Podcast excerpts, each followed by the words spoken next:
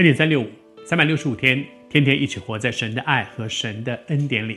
我要鼓励你哈，打开圣经来读。这段时间我们所读的都在马太、马可、路加、约翰四卷福音书。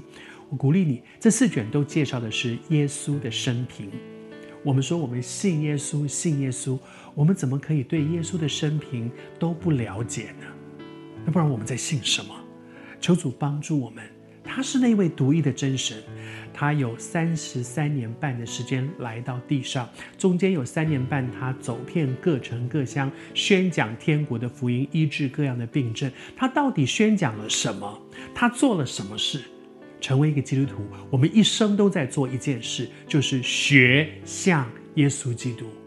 我们说我们是他的门徒，门徒是什么？就学老师了，跟着老师学。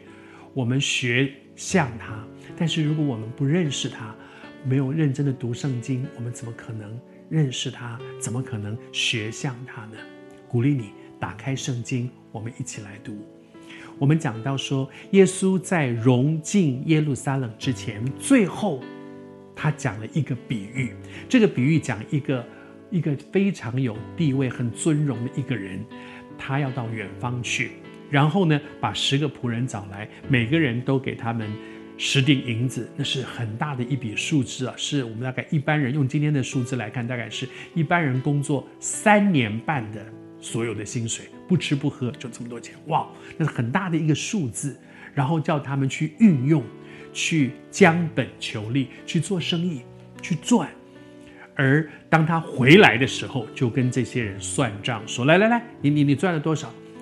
你就会发现，他给每一个人有不同的一些祝福。这个人说：“哦，你很忠心。”你可以管十座城，那个人不错，你有五座城。有人十座，有人五座，每个人不太一样。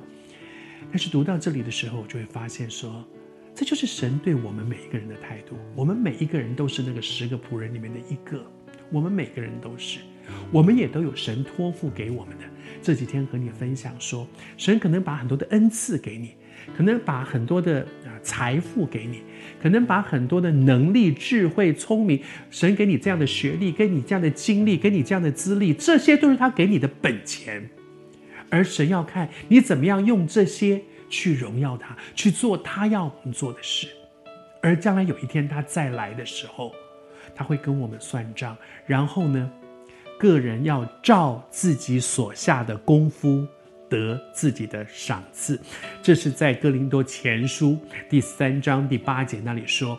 他说：“有的人呢是栽种，有的人是浇灌，看起来每个人都不一样。有的人撒种，有的人收割，有的人栽种，有人叫。神给每个人的托付都不一样，神要每个人做的事也不一样。